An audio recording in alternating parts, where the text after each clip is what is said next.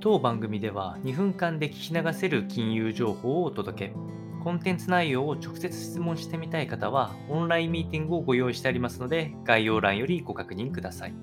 本日のテーマは、日銀決定会合の注目点としては、黒田総裁最後の会合となりますので、緩和を継続する見通しが立っているという話をしていきたいというふうに思います。3月9日、10日に行われる日本銀行の金融政策決定会合。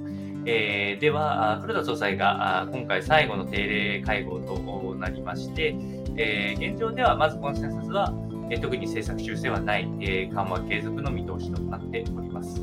えサプライズがあるとすれば、もちろん緩和修正、えへの、え警戒感というのは高まっていく中、え例えばあ変動幅を直近0.5%程度に拡大したような動きでいくと、まあ、1%程度まで前後を許容するみたいな話になってくると大幅に、えー、緩和修正の話が入ってきたという認識でいいかというふうに思います。